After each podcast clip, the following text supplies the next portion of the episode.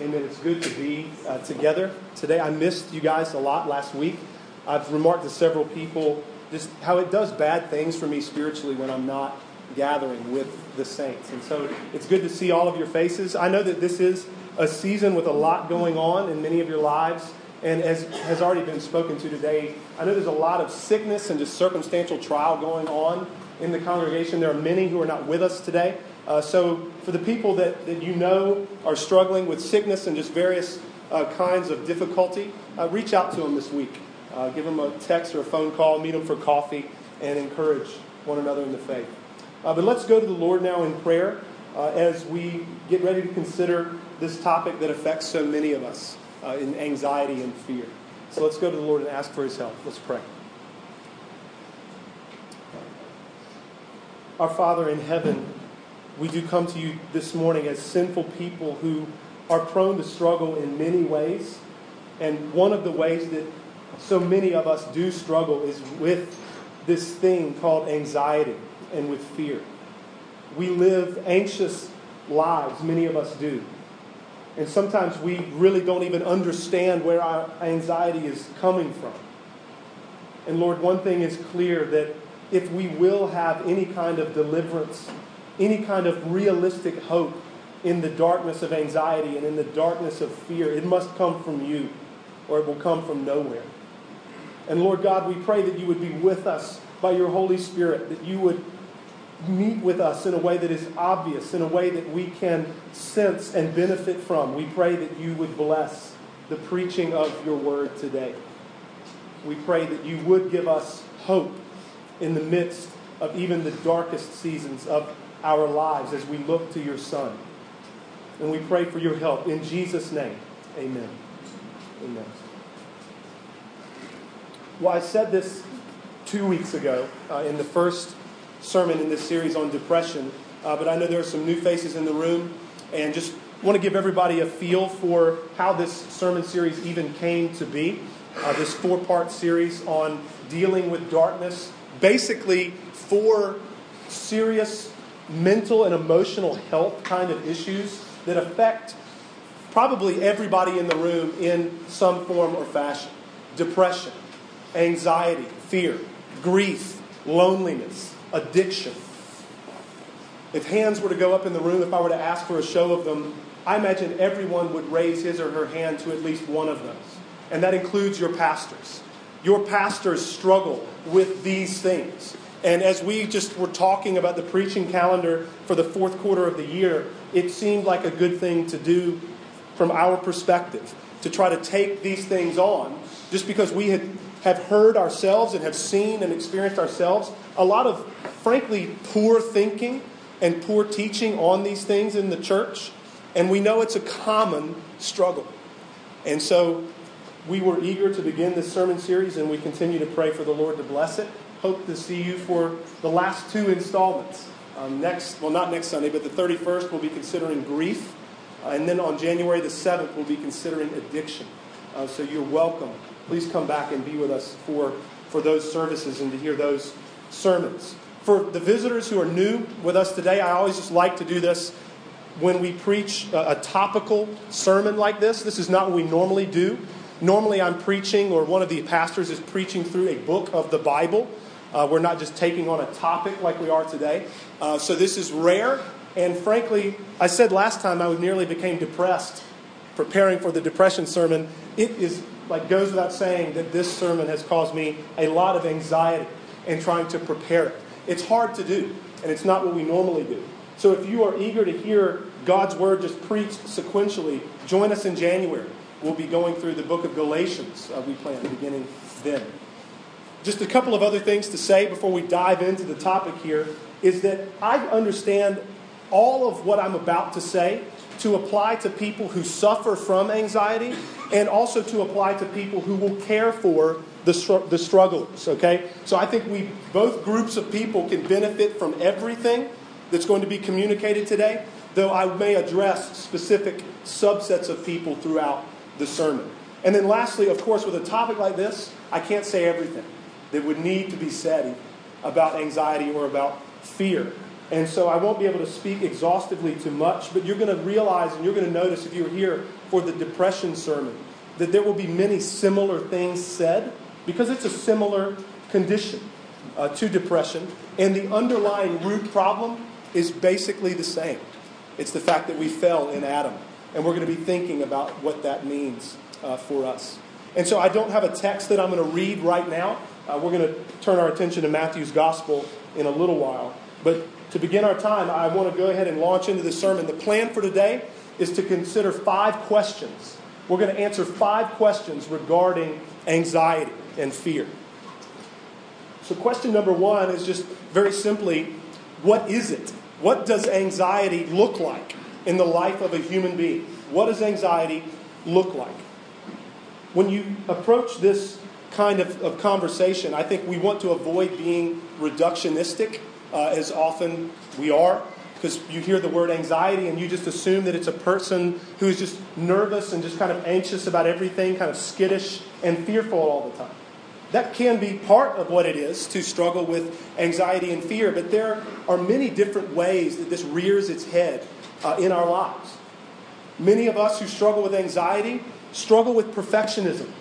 We have to be really good at everything we do. Everything we do needs to be excellent. And it stresses us out to the high heavens. And it causes all kinds of angst and consternation in our hearts and in our minds on a regular basis. We are absolutely terrified of failing. We are absolutely terrified of being inadequate or being insufficient. And so we are anxious, even subconsciously, about life in general. Even just the most mundane tasks sometimes can feel overwhelming. Our anxiety, a lot of times, is associated with fear of man, fearing other people and what other people will think of us. So I, I say this often when we go to pray before the services. When I come to the preaching moment every week, I feel weight and anxiety. Some of that I trust is good. It's from the Lord, it's a weighty task, and some of it is sin. Some of it is fear of you of wanting to be highly thought of, of wanting you to think that I'm a good preacher or whatever, right? So we can fear people in all kinds of ways, wanting to be liked, wanting to be popular, consumed by what other people make of us. It produces a lot of anxiety in our lives. Anxiety is oftentimes, not always, but oftentimes can be attached to circumstances, to things that are outside of our control. Corey, you touched on this in your testimony. There, you saw as a young girl things happening around you that were bad, and it's like, I am fearful, I'm anxious that these things that I can't control are going to happen to me or are going to happen to somebody I love. And it's going to ruin my life or my spouse's life or my kid's life or my dad's life or whatever. And we are anxious and we are worried. Anxiety, though, sometimes, friends, is completely unrelated to circumstances. Completely unrelated to circumstances. It's just there, inexplicably, beneath the surface. It's like, yeah, I, I just feel like anxious and not at rest and not at peace and worked up in my heart and in my mind, and I have no idea why. I've heard it described this way, and I think this is a pretty good description of, of what this condition of anxiety can feel like. It's very similar to post traumatic stress disorder for something that has not happened but could. It's like PTSD for something that has not happened but could. And it's real, it's visceral. And sometimes it's just flat out paralyzing.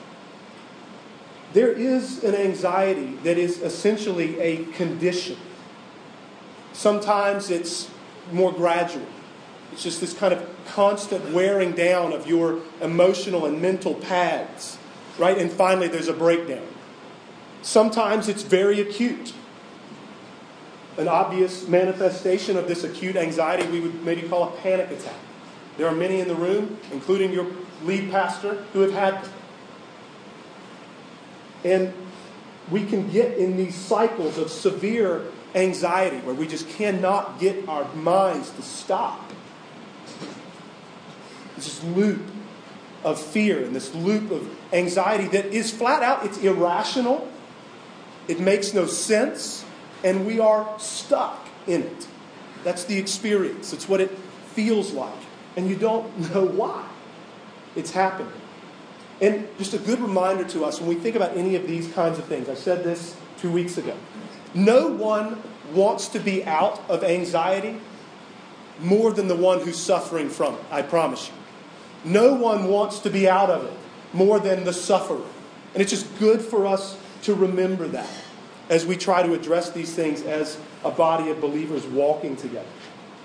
And it's good to remember that, that anxiety cannot be dealt with in terms of logic and reason or even like statistical probability, right? That, that stuff has no bearing on the real deep seated anxiety issues that we're talking about. It's just simply not how it works.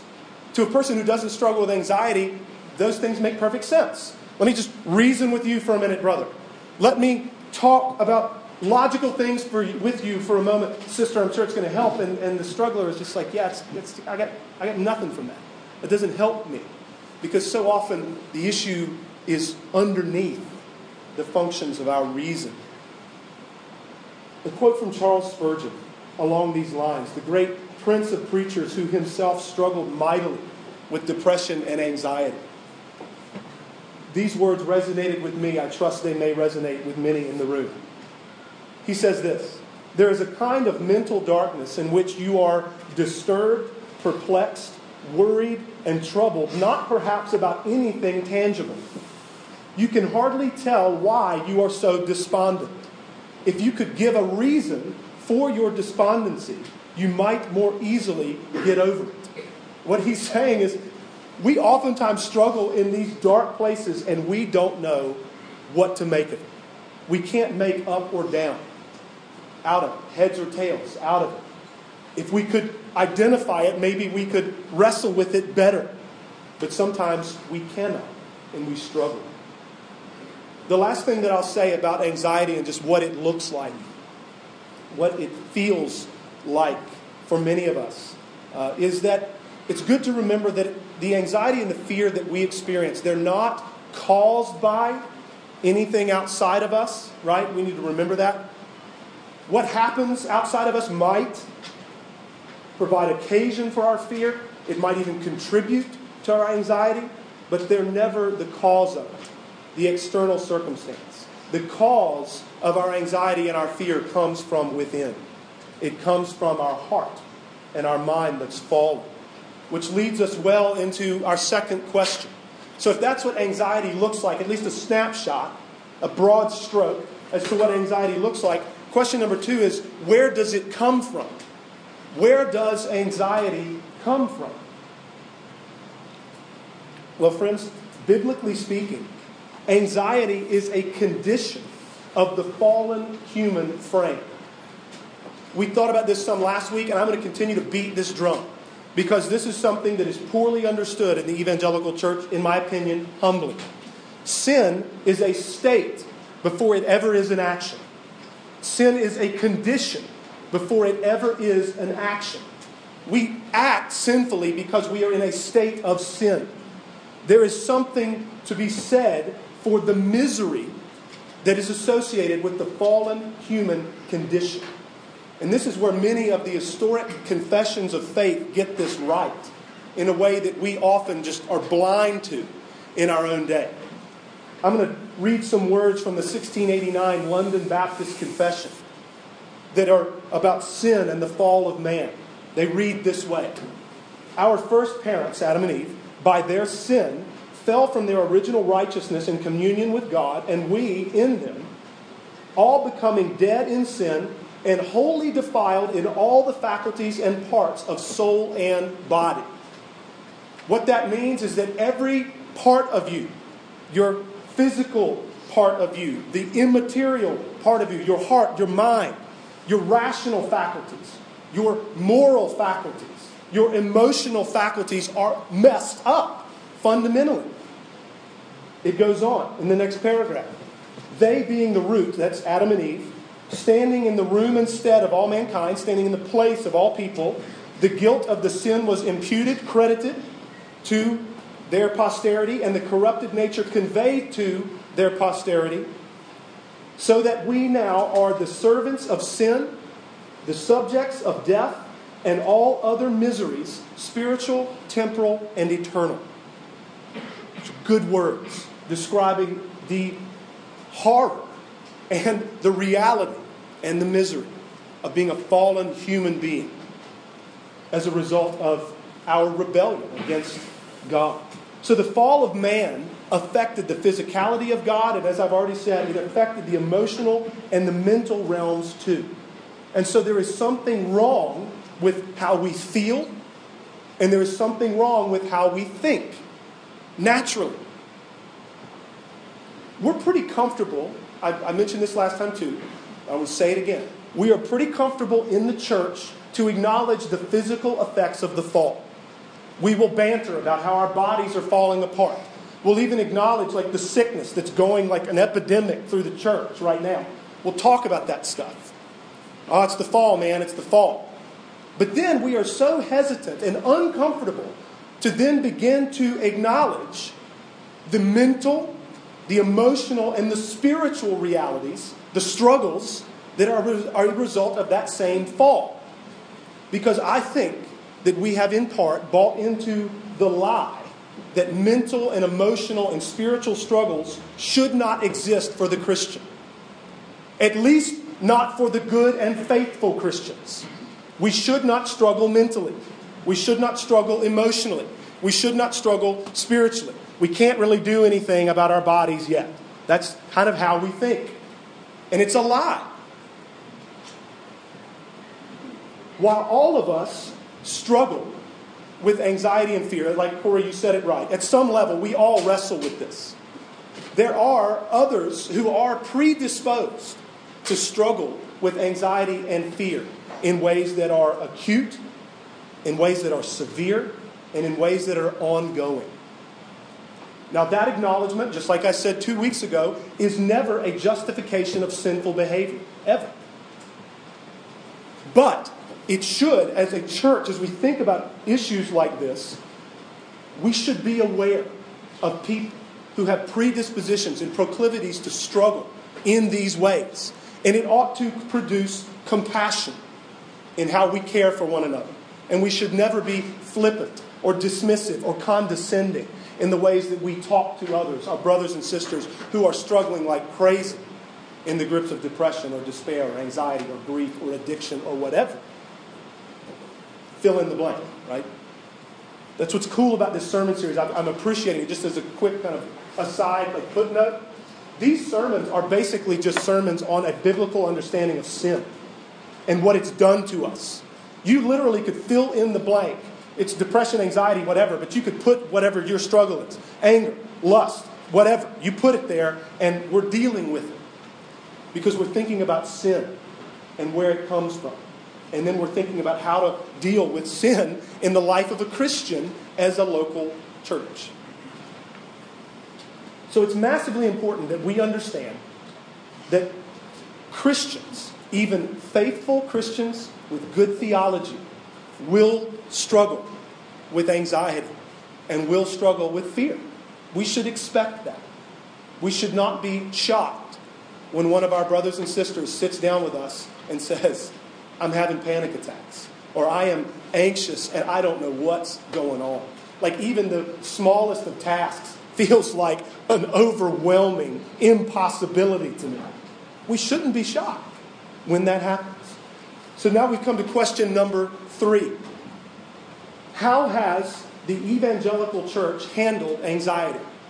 How has the evangelical church handled anxiety? In short, not well. With respect to Christians in the church, I think my assessment, not saying this is universal, but it's common, the posture is often one of, you should be better by now. Like, you've been a Christian for this long or this long, or you're trusting Christ now, and you should be better by now. You should not struggle in that way, or that way, or that way. Sometimes, rarely would that ever be explicitly taught or said, but it is often implied in the ways that we talk and interact with one another.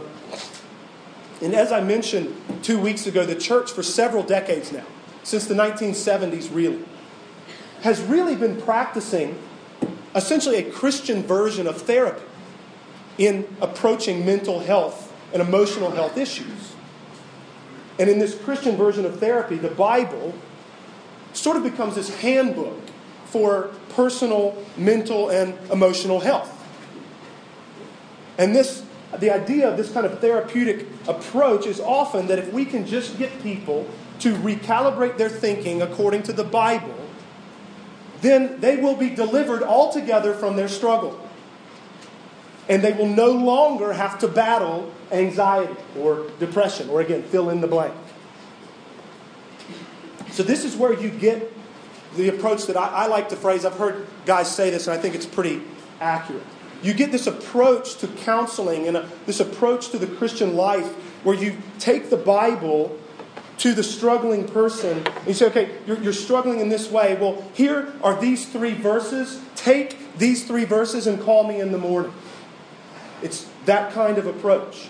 And friends, I, I would suggest to us as a body of believers that we should not approach the scripture like a medicine cabinet.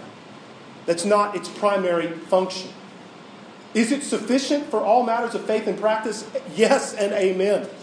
And we need to understand it, as we always say, in its redemptive historical context, and not use it like I said, like some sort of spiritual, emotional, mental medicine cabinet. Like, oh, friend, you're struggling with depression. Well, here are your verses for that. And you're struggling with anxiety, and here are your verses for that. And oh, it's anger or lust or whatever. Here are your verses for that. If you'll take these home and read them, pray over them, do some work in your mind and heart, I'm sure the next time we meet, you'll be doing completely better. That's the, the thought. That's often the approach.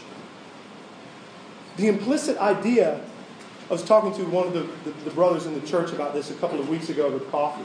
The implicit idea in this kind of thinking, in this kind of approach, take these three verses, call me next week, is that if you do it right, if you do it right, if you read it enough, the verses enough, if you pray over them enough, if you meditate on them enough, then you'll get better. And if you're struggling with anxiety, in this case, in a week or a month or a year, that's on you. You have messed up somehow. And it's strange to me that when I, I assess this and I'm looking at it, it's this weird kind of evangelical version of prosperity theology. The prosperity gospel, many of us are familiar with, where it's this kind of the word of faith movement, the name it and claim it kind of theology, where if you pray and ask God in faith, if you have enough faith, if you know what you want, you envision the getting of it, you believe that you'll get it and speak it into action, you can literally rearrange the universe so that you'll get the new car, you'll be healed of the sickness, whatever. That's prosperity theology. We know that's from hell. We're quick in the evangelical church to bash that kind of theology as we should. But then, if you take that kind of thinking and you walk it over into this arena of mental and emotional health, personal reform, I fear that we do basically the same thing.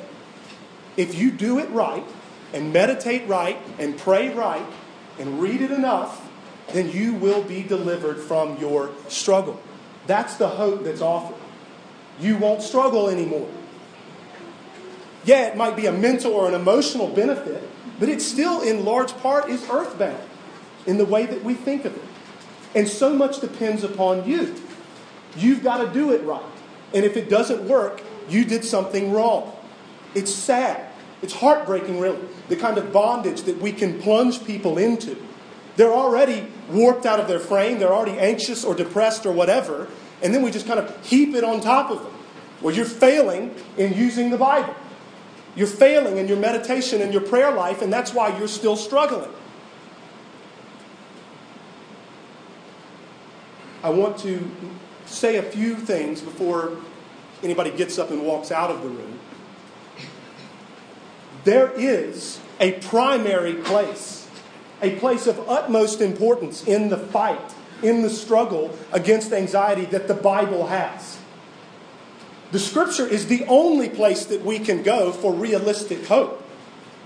But here's the kicker when it comes to the usefulness of the scripture, it is primarily that it constantly points out the utter faithfulness of God. That's what the Bible does with respect to this fight. It constantly points out the trustworthiness of God, the wisdom, the sovereignty, the personal involvement of God in your life. It points to Him and His character and the fact that He will never leave you in the suffering. It points to the fact that He is faithful through the suffering. It does not promise us immediate or ultimate deliverance from the suffering this side of heaven. It doesn't. And so we need to realize that even when we take people to the Bible, we need to be doing what the Scripture does, what Jesus does. We point people to God, to His character, to His faithfulness, His goodness, His sovereignty, His wisdom, His purposefulness in our lives. And that is where hope is found, and we're going to get there in just a moment. And we need to realize that even when we're doing that, this is not some it's better tomorrow stuff. We don't microwave this. This happens over the course of a lifetime. This is going to be a hard fought battle of faith and prayer and trusting the Lord. We need to know that as sufferers, and we need to know that as caregivers, that that's what we're in for. And I've, I've sort of already commented on this, but I care a lot about this. I care about you. I care about me too, as a sufferer. It's ironic to me how in the evangelical church we go about counseling people who struggle with anxiety. We give them, what do we do? They come to us struggling with anxiety, and our first response is to say, All right, here's a list of things that you need to do. You need to do this, and this, and this, and this. And it's like, uh, do you realize that you're talking to somebody who is anxious and a perfectionist and like warped out of my frame about life in general already, and you're just giving me more things to do? And then you're telling me that if I don't do it right, then it's not going to help. And I'm like, you, you have just plunged me into further depths of anxiety rather than helping me.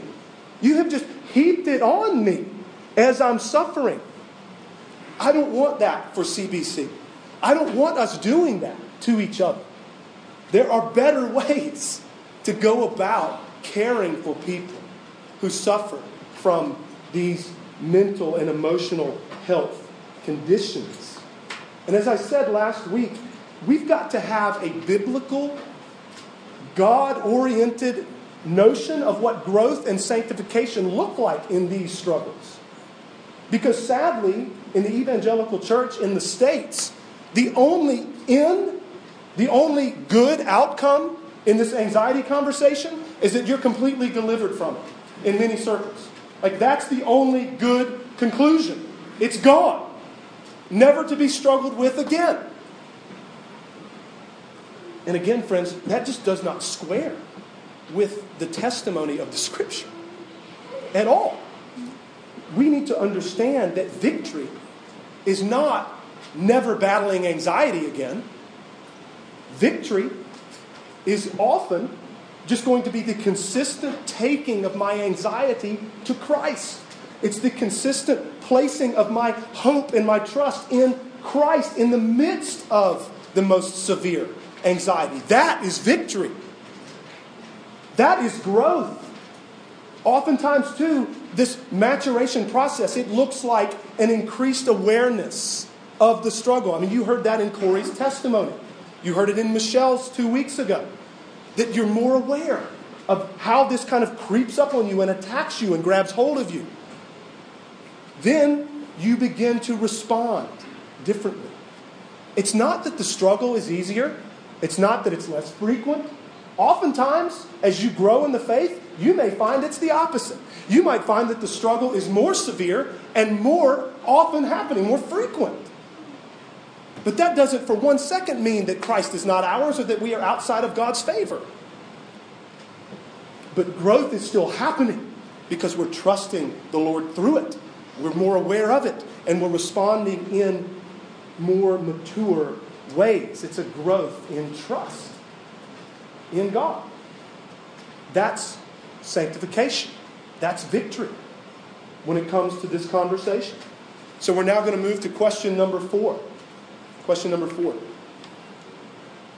Is there any realistic hope? Is there any realistic hope for sufferers? Answer yes. Where do you find it? God's Word. And I'm going to talk about this just under a few, a few headings. So I've got some, some sub points for us here. First thing that gives me hope, anyway, is that God's people, through history, have struggled with anxiety. God's people have dealt with this issue.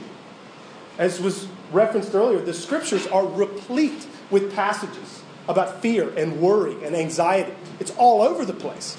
It's like we said two weeks ago with depression. When we were trying to find a scripture reading, planning the service as pastors, it's like basically, well, let's just set the Bible down and let it fall, unless it falls to the back inside cover like that. And, and you're going to find a verse or a passage that deals with this because it's everywhere. Elijah. Can't help but think of Elijah in 1 Kings 19. He is fleeing from Jezebel because she has said, basically, that just like he had slaughtered the false prophets, like Elijah had done, she's basically like, look, I'm going to do that to you and more so. And so he is afraid for his life and flees. He finds himself under a tree, despairing of life, asking that the Lord would take him, that the Lord would end his life. He is so worked up. He's so anxious. He's so fearful. He's so despondent. He wants to die. The prophet Daniel, when he's having his visions, Daniel chapter 7, 15, right after the great verses about the Son of Man. Don't know if you've ever noticed this. He says, As for me, Daniel, my spirit within me was anxious, and the visions of my head alarmed me. So even as he's getting this revelation from God, he's wrestling with anxiety and alarm in his mind and his heart. Hannah in 1 Samuel 1, beautiful words that she speaks to the priest. She answers the priest that I am a woman troubled in spirit. This is what she says. Do not regard your servant as a worthless woman, for all along I have been speaking out of my great anxiety and vexation. The prophet Isaiah has a number of passages aimed at, directed to those who have anxious hearts, right? The Bible is full of this. I could go on and on and on. Pretty much, I would say half the Psalms or more deal with issues of anxiety or depression. And even our Lord Jesus in Gethsemane. We thought last week about how he told the disciples that he was sorrowful to the point of death. That's certainly a depression reality. But when he starts to sweat like drops of blood, whether that's actual blood coming out of his pores, which can happen, or whether it's just a description of agony, it's quite clear that our Lord is anxious over what is about to happen, and he is not sinning. He is anxious over the fact that he is about to suffer the wrath of God in the place of God's people. I mean, if there was ever a reason to be anxious, my goodness, but our Lord experienced it. He knew what it was like to experience the dark night of the soul, as it's often called. That's comforting that God's people, including God the Son incarnate, have experienced this. But the second thing, so subheading B, or number two, under this big question, is this the promises and faithfulness of God. Is there realistic hope? Yes in the promises and the faithfulness of God. I could talk for a long time about this. Could preach a sermon series about these things. But God, the Bible is quite clear, ordains the darkness in our lives. He is sovereign over it. He plans it. He's purposeful in it. He accomplishes his good ends in it. So, just a word to sufferers in general in the congregation. Do not ever think that your sorrows and your trials are wasted. They're not. God spends our sorrows well. Every tear is worth the pain because God is doing His good work. It's not as though you will go through the trial, you will have somehow messed it all up, and then God's got to go over it and do a redo. He's got to go come in and fix it and give you a second dose. It's like, well, I tried to do this a few years ago and it didn't take. I guess I'll try again. That's not how the Lord works. Every trial we go through is ordained by our good and sovereign God to accomplish the purposes he means to accomplish. This is the witness of the scripture, and that is a comfort. That our sorrows are not wasted, and that there's good purposes even when I have no earthly idea what they are. I trust. I trust. It's faith. God, the scripture reveals, is utterly faithful and trustworthy. I'm going to have you turn in your Bibles to Matthew chapter 6. Matthew chapter 6, we're going to begin in verse 25 and just survey very quickly what Christ says in the Sermon on the Mount about anxiety. It's a relatively famous passage, the do not be anxious passage. But Jesus is kinder than many evangelicals in that he gives us a reason, he gives us a grounding for what he's saying. Don't be anxious because. Beginning in verse 25. He's just been talking about store up treasures in heaven, not on earth. And then he says, Therefore, I tell you, do not be anxious about your life, what you'll eat or drink, nor about your body, what you'll put on. Is not life more than food and the body more than clothing? Rhetorically, yes. Look at the birds of the air. They neither sow nor reap nor, nor gather into barns, and yet your heavenly Father feeds them. Are you not of more value than they? And which of you, by being anxious, can add a single hour to his span of life? Answer No one. And why are you anxious about clothing? Consider the lilies of the field, how they grow. They neither toil nor spin, yet I tell you, even Solomon in all his glory was not arrayed like one of these. But if God so clothes the grass of the field, which today is alive and tomorrow is thrown into the oven, will he not much more clothe you, O you of little faith? Therefore, do not be anxious saying, What shall we eat, or what shall we drink, or what shall we wear? For the Gentiles seek after all these things, and your heavenly Father knows that you need them all. But seek first the kingdom of God and his righteousness, and all these things will be added to you. Therefore, do not be anxious about tomorrow, for tomorrow will be anxious for itself. Sufficient for the day is its own trouble. That text is an incredibly kind word to God's people. I hope that you see that. This is not a text of bondage. This is not a text of don't be anxious, full stop. Jesus gives us a reason to not be anxious. He gives us hope. He gives us a ground to stand on. What is that? It's God. It's God Himself. He points out essentially three things. Remember that God is your creator. He takes care of the birds and the flowers. You're made in His image. How much more so will He care for you? Okay. B, God is your Father. So kind of narrow the scope. God's people now. Not just the human race in general, God's people. He's your Father. If He's your Father through faith, if you've been adopted as a child of God in truth, He will care for you. He knows everything you need. He is a good God. He's a good father. He will provide for you.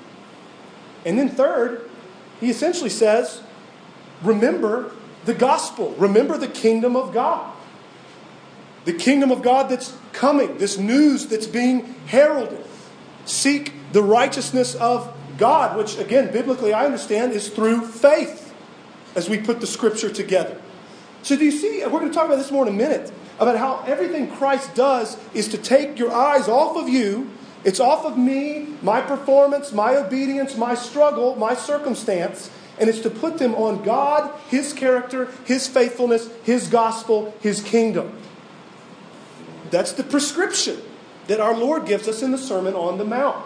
This is so far from go out there and don't be anxious in your own strength. It's not at all what He's saying. He's saying, don't be anxious because here is who your Father is. And here is what he's like. Another promise of the faithfulness of God is printed on the front of your bulletin that God cares for you in such a way that you can cast your anxieties upon Him. That is a sweet, one of the sweetest verses just in my own mind this week in the New Testament, in the whole Bible. Cast your anxieties upon Him because He cares for you. It's like, are you kidding? That the God of the universe cares enough about me that I can take my anxieties there and He gives a rip. Yes, He does. Again, He's your Father if you've trusted His Son. He's adopted you as His own, and He loves you and cares very much about even the details of your life. And so we can go to Him, talk to Him when we're afraid and when we're anxious. Ask Him for His help by His Spirit. Ask Him to help you through His Word and His people. And then, I mean, again, so many places we could go, but I feel remiss without mentioning Romans 8. The great eight, as it's often called, right? The wonderful promises of Romans 8. That, I mean, there are tons of them that we could look at. There's therefore no condemnation for those who are in Christ Jesus. That's good news. But then also that we will never be separated from the love of God in Christ Jesus our Lord. Nothing. Circumstances, death, trial, doesn't matter. We will never be separated because God is God, because God is good, and God is faithful. That's the promise of the Bible. Subheading number three, or letter C under this fourth big question, is this Is there any realistic hope? Yes, there is. And in particular, we're going to talk about the hope that we have in Jesus, the hope that we have in Christ. So, when we will talk about the good news of being of, of the fact that God has reconciled sinful man to himself through faith, when we talk about that news, how is that life giving and good and hope filled for a sufferer from anxiety? I would suggest in a number of ways, but I'm just going to give us a couple. The fact that Christ is our righteousness, that he has provided that for us through faith, is a game changer completely. Why? Because we know now that our standing before God is not grounded in anything we do, and it certainly is not grounded in having victory over anxiety. I don't need to worry. I don't need to be fearful about that. I don't need to worry that I'm going to stand before the Lord one day and He's going to look at me and say, Depart, I never knew you. I don't need to worry about that if I'm trusting His Son.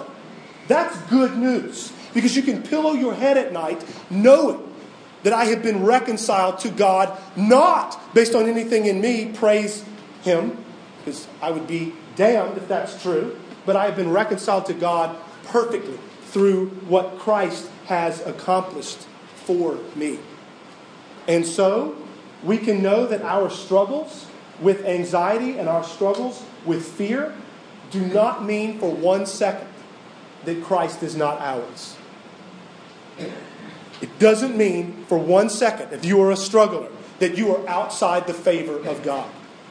Many, many faithful people, people of faith in this book, experienced suffering and experience particularly the suffering from anxiety that we're considering today. It does not mean that Christ is not yours. That is a tremendous comfort. The fight, you see, is a fight for faith. It always is. It's a fight to believe that what I often feel, that I'm God's enemy, is not true. And it's a fight to believe that what God has said about me, that I'm His son, is true. That's the fight of the Christian life. And so, friend, if you're sitting here this morning and you're suffering, you're struggling with anxiety and fear, what wonderful news is it that your hope and my hope is not the absence of anxiety? Our hope is Christ. Period. Our hope is Jesus and what he has done, and it will never go away. You can't add to it, you can't take from it. You will make it to heaven not by how tightly you hold to him, but because of the fact that he will hold you and never let you go. We're going to sing that after this service, that he will hold us fast. That is the greatest hope that could ever be offered to a sufferer from anxiety. And before we, we move on from this, I'll give you kind of subpoint D. We're just going to keep trucking here. We're going to do this. So, number four, under this fourth question, the, the fifth question is pretty brief. Is this? This is kind of a comment about hope. This probably is clear to you already in a number of the things that I've said. Just you can write it down this way. Hope is outside of you. Hope is outside of you. I'm going to unpack what I mean. That's good news because it's good news, and I'm going to tell you why. Here we go. I'm not going to get ahead of myself. I'm going to try to be disciplined. The whole Bible, if you look at it, redemptive historical context, reveals that we are to have an outward orientation as God's people. What do I mean? I mean that we are to be outwardly oriented toward God, love Him with all our heart, soul, mind, and strength, and we are to be outwardly oriented towards others. Love your neighbor as yourself. That sums up the law and the prophets. But then it's clear throughout Scripture that what is outside of us saves what's inside of us, right? Through faith. We're constantly to be looking outside of ourselves to God, to His promises, His character, His faithfulness. It's all very outwardly focused in how the Scripture reveals the, the Christian life. But there has developed within the evangelical church an, an off centered obsession, from my perspective, an off centered obsession with the interior of the Christian life. Everything becomes kind of turned in here and focused on me. There's a focus on the modification of behavior in my life, personal reform. According to biblical principle, yes. But I become obsessed with my own growth and maturation. There is a, a focus about and an emphasis on the victory of individuals over struggles and the victory that people have over sin. There is an emphasis, an obsessing over personal health, like spiritual, mental, emotional health. I mean, think about the sermons that are preached in churches all over the place this morning. It's going to be aimed at that. The personal, emotional, and mental health of the hearers. All of this, and I could go on, all of this is very inwardly focused on the interior of the Christian's life. And what's remarkable, I'm not saying all of that is bad, don't misunderstand me. But here's what's remarkable is that when we live with this kind of inward focus, it produces bondage. When we live with an inward focus, it produces bondage. We obsess over our performance, right? We obsess over how we're doing. We fail. We're perpetually, therefore, discouraged. And then we often get to a place where we're doubting our salvation. That's what happens when it's all looking at me and assessing my growth and all this kind of stuff. When that's all we're talking about victory and everything else. You know, and it's, it's good if it's kept in the right perspective. But then here's the other remarkable thing. If you focus inwardly, there's bondage. But when you live with this outward focus on God and on others, there's freedom. There's freedom. You're not so warped out of your frame over your own performance. You're looking to God, you're looking to His Son, Jesus Christ, His righteousness, the hope that's there, and you are aiming as the main goal and the main command over your life love one another. That's what you're doing. And when you live like that, there's freedom in that. I'm not constantly having to be discouraged at my failures. And then what's cool is you grow when you live like that. When you look to Christ and you love the heck out of people, you wake up one day and you're like, man, I, I, I have grown. I promise you.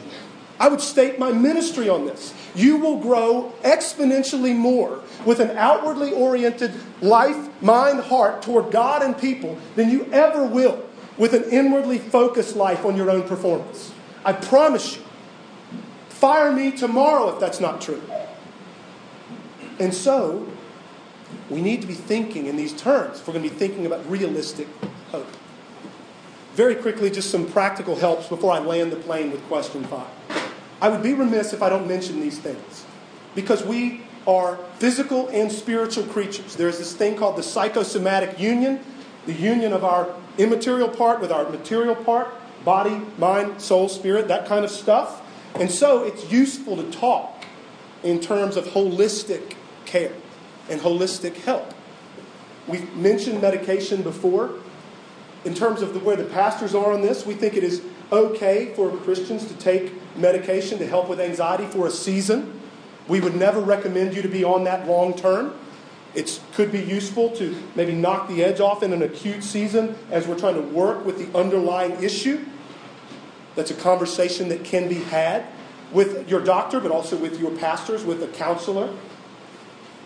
We think there is room for that. There may be other medical conditions that you have that are contributing to your anxiety and your depression, your fear. There may be side effects of other medications you're taking. I mean, these are things you need to be thoughtful about, right? Like, man, I'm anxious and I'm struggling, I'm down all the time. Well, maybe like you've got a physical condition that's really messing you up and you should go see your doctor. I mean, that's reasonable, right? So we want to think in those terms. But then, like I mentioned two weeks ago, I'm just going to kind of hit bullet points on this. How are you sleeping? Are you setting aside time at least? I understand, like, I, I had a horrible time trying to sleep last night.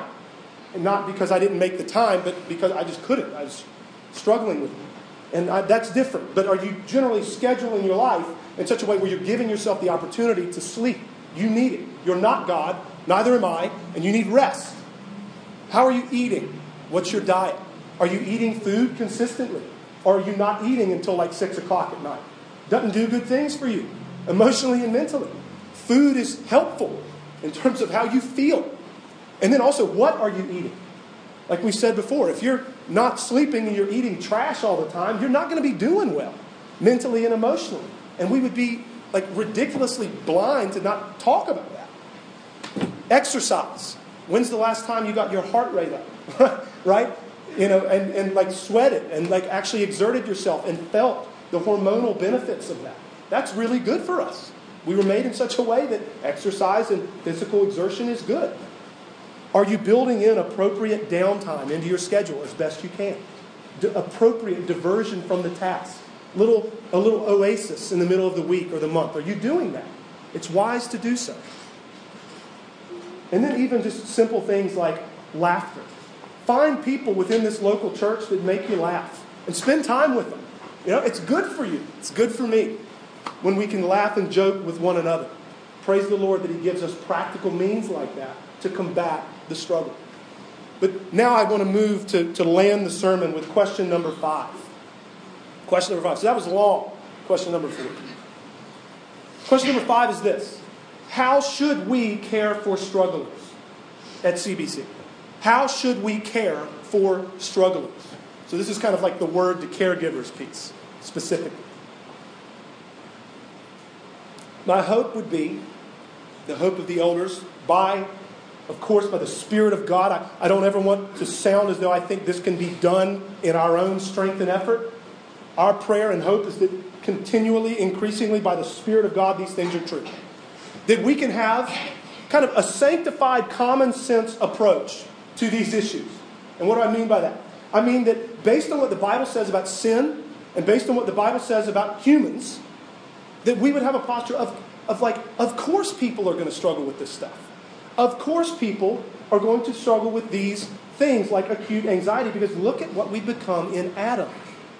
And even after conversion, there is this thing called indwelling sin in the life of the believer. If you haven't had read Romans 5 through 8 in a while, do it this afternoon. When you get to Romans 7, you're going to be like, man, that's a real wrestling and a struggling and an inner war going on. And it's like, exactly, in the life of a Christian. So we have that kind of approach. And then we are eager I'm going to say it this way, even though it sounds unkind. I think it is kind. We need to wrestle stupidity from the hands of sufferers sometimes. And what I mean is that you've got to kill ridiculous thinking. And I need you to do this for me. Because as a sufferer, I'm saying, wrestle this stupidity away from me. When we ever think that I must be doing something wrong because I'm suffering from anxiety, wrestle that away from me. I must be doing something wrong, and that's what's producing this. That's not biblical, friend. Don't think that way. Second thing, we need to wrestle this. I must be outside of God's favor because I'm suffering this way.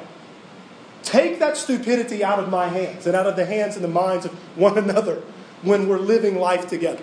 Wrestle it away with all your might because those kinds of thoughts do bad things in the mind and heart of a believer. They are from hell, they're not from heaven. And so, continuing here, hopes for CBC by the Spirit.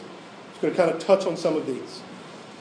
If I, I'm going to read this the way I wrote it because I, I care. I, I, crafted this. If, if you were going to ask me what kind of a posture, what kind of a culture do I want to see at CBC with respect to sin, is this a culture where people's sins are identified, they are rebuked, and they are held in compassionate accountability. And that people's sins are also viewed from the broader perspective of the fallen human condition. So, there's grace and there's charity. There's room to walk with a limp and there's room to struggle. That's the hope by the Spirit of God that that can be the kind of culture we have in our local body.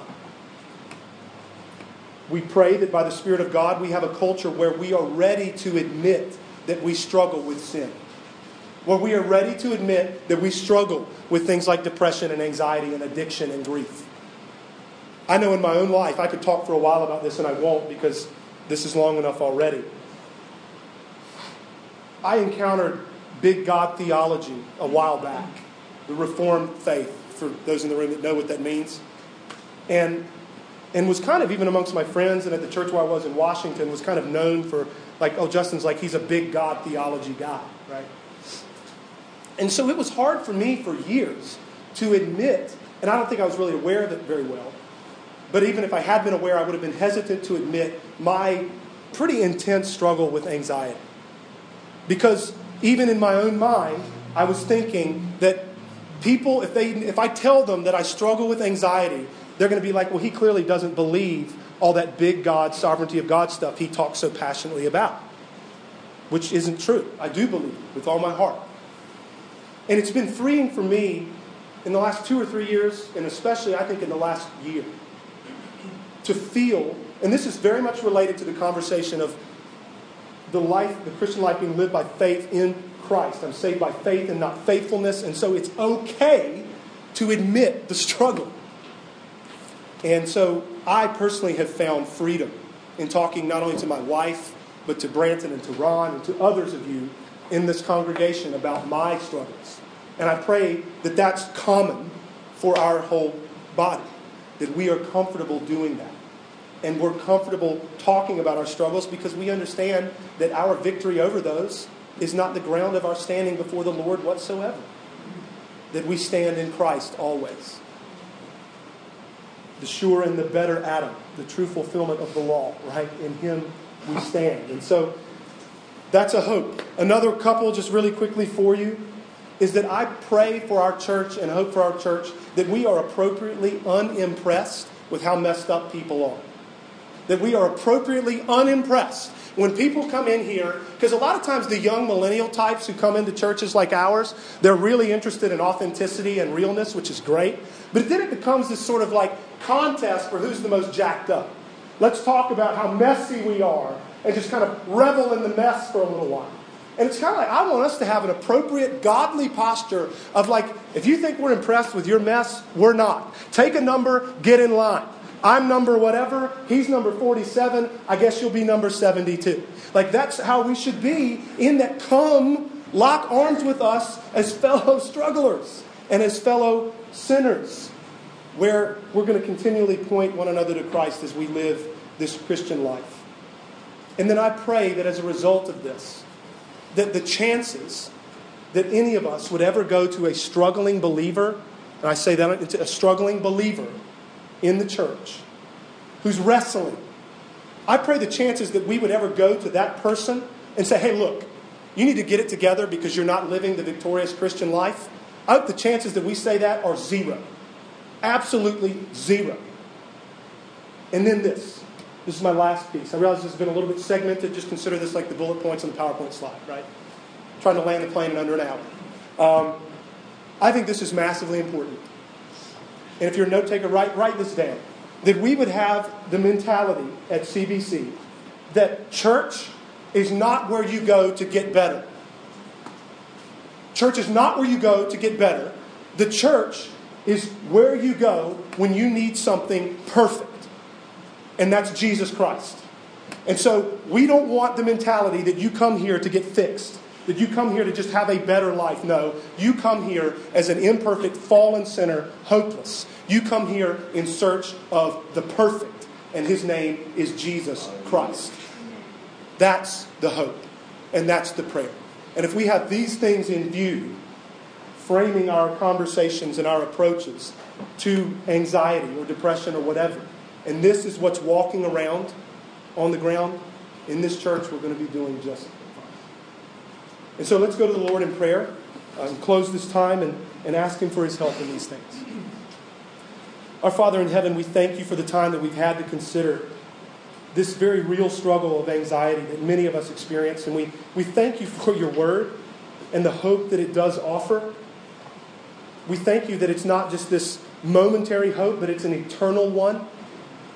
And we pray that you would continue to work in us as individuals and as a church by your Holy Spirit, and that you would be growing us as we trust in Christ, that you would be causing us to be more aware of the ways we struggle, and that you would cause us to respond more maturely. And we pray that you would be cultivating this culture of grace and charity where we can struggle well together. And we pray that you would get honor and glory for yourself in the ways that you grow us and in the ways that you use this church. And we pray for that in Jesus' name. Amen.